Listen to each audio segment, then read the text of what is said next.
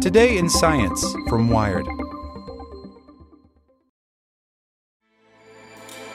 With everything you have on your plate, earning your degree online seems impossible. But at Grand Canyon University, we specialize in helping you fit a master's degree in business into your busy day. Your graduation team, led by your own GCU counselor, provides you with the personal support you need to succeed. Achieve your goals with a plan and team behind you. Find your purpose at Grand Canyon University. Visit gcu.edu. As a longtime foreign correspondent, I've worked in lots of places, but nowhere as important to the world as China. I'm Jane Perlez, former Beijing bureau chief for the New York Times. Join me on my new podcast, Face Off US versus China, where I'll take you behind the scenes in the tumultuous US China relationship. Find Face Off wherever you get your podcasts. Today in Science from Wired. We're starting to see how COVID PPE litter affects wildlife. More than a year into the pandemic, scientists and environmentalists have the first data on where disposable gloves and masks are turning up in ecosystems. By Jessica Lee Hester. This story originally appeared on Atlas Obscura and is part of the Climate Desk collaboration. The latex glove was a streaky, dirty yellow gray, the color of a plastic bag that somersaulted into a tree and got tangled in the branches. When citizen scientists in the Netherlands spotted it in August 2020 while collecting trash along Leiden's Oude Vest Canal, they noticed something unsettling. The glove was torn, and wedged inside a gash beneath the thumb, they saw a tail. It was fringed and a bit rufous, and it belonged to a creature that had swum in and never found its way out. That unfortunate fish, a European perch, Perca fluviatilis, is one of many animals that recently found themselves at the mercy of the wave of pandemic related disposables. Humans have now been living alongside COVID 19 for more than a year, and that means other animals have too. For months, scientists have suspected that animals are affected by the disposable masks, plastic gloves, and other personal protective equipment or PPE that people lost or discarded in parks, waterways, and other public spaces. Now, researchers have pulled together observations from several countries to see how creatures are grappling with our cast offs.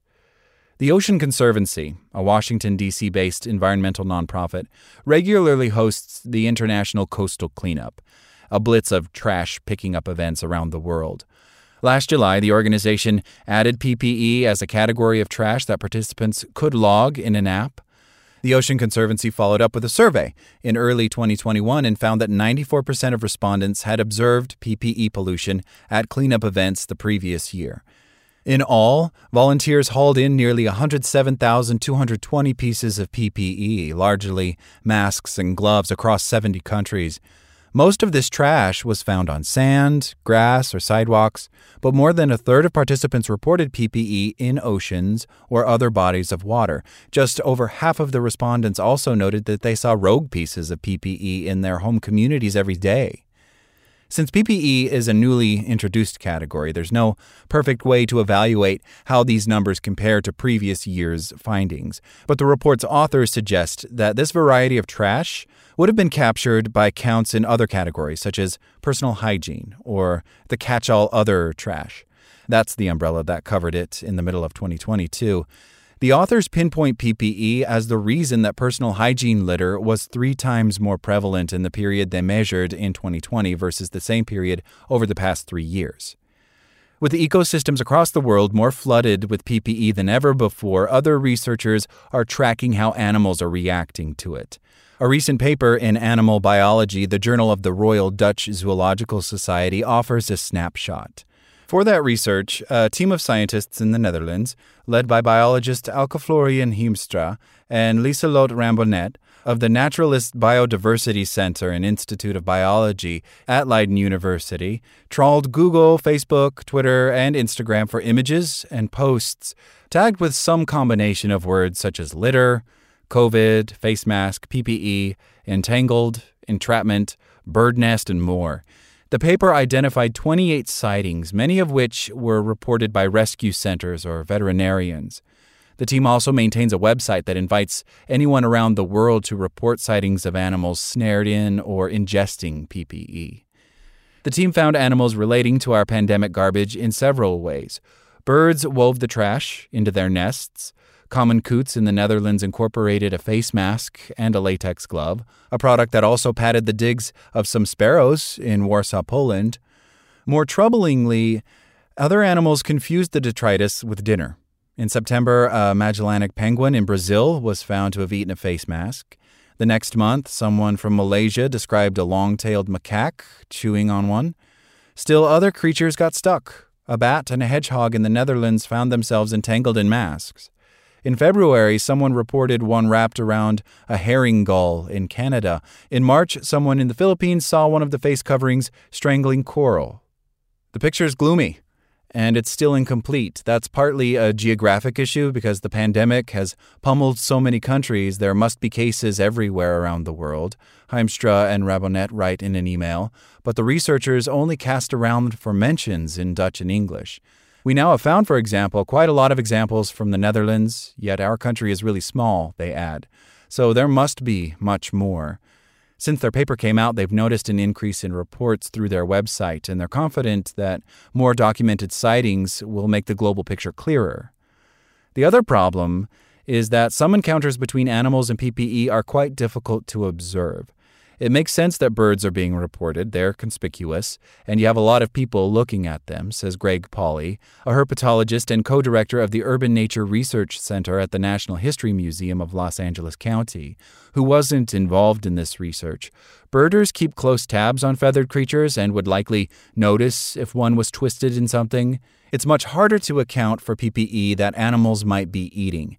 Ingestion isn't something you can easily see, and almost no one is looking at it, Pauly says. In the new paper, many of the ingestion cases were domestic animals. But based on rafts of evidence about the peril of marine plastics and his own recent research into pre pandemic plastic consumption among freshwater turtles, Pauly suspects that PPE is probably fouling up the insides of many wild animals, too. When researchers do go looking for various kinds of plastic in animals' guts, we're finding it, Pauly says. But necropsies aren't especially common. The species that Pauly's team studied had been in the museum collection for several years before they were sliced open. When postmortem studies are performed, they may be conducted by veterinarians whose notes don't usually wind up in journal articles, where other scientists can see them. To complete the picture of how much PPE is really accumulating in animals' bodies, Pauly says vets, conservation biologists, and others should perform more necropsies, or bring the animals' bodies to museum collections where, if there's room, they could be held for future study. Though vaccinations are ramping up in many countries, the pandemic is far from over. Public health advocates recommend that humans continue wearing masks to keep each other safe.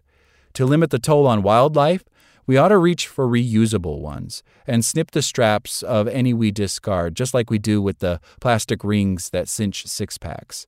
We're still learning about the threats PPE poses to wildlife, but in the meantime, we can all avoid making the mess worse. Like what you learned?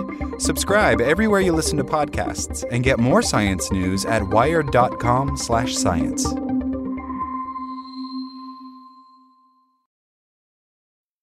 you need mealtime inspiration, it's worth shopping Kroger, where you'll find over 30,000 mouthwatering choices that excite your inner foodie. And no matter what tasty choice you make, you'll enjoy our everyday low prices, plus extra ways to save, like digital coupons worth over $600 each week. You can also save up to $1 off per gallon at the pump with fuel points. More savings and more inspiring flavors make shopping Kroger worth it every time. Kroger, fresh for everyone. Fuel restrictions apply.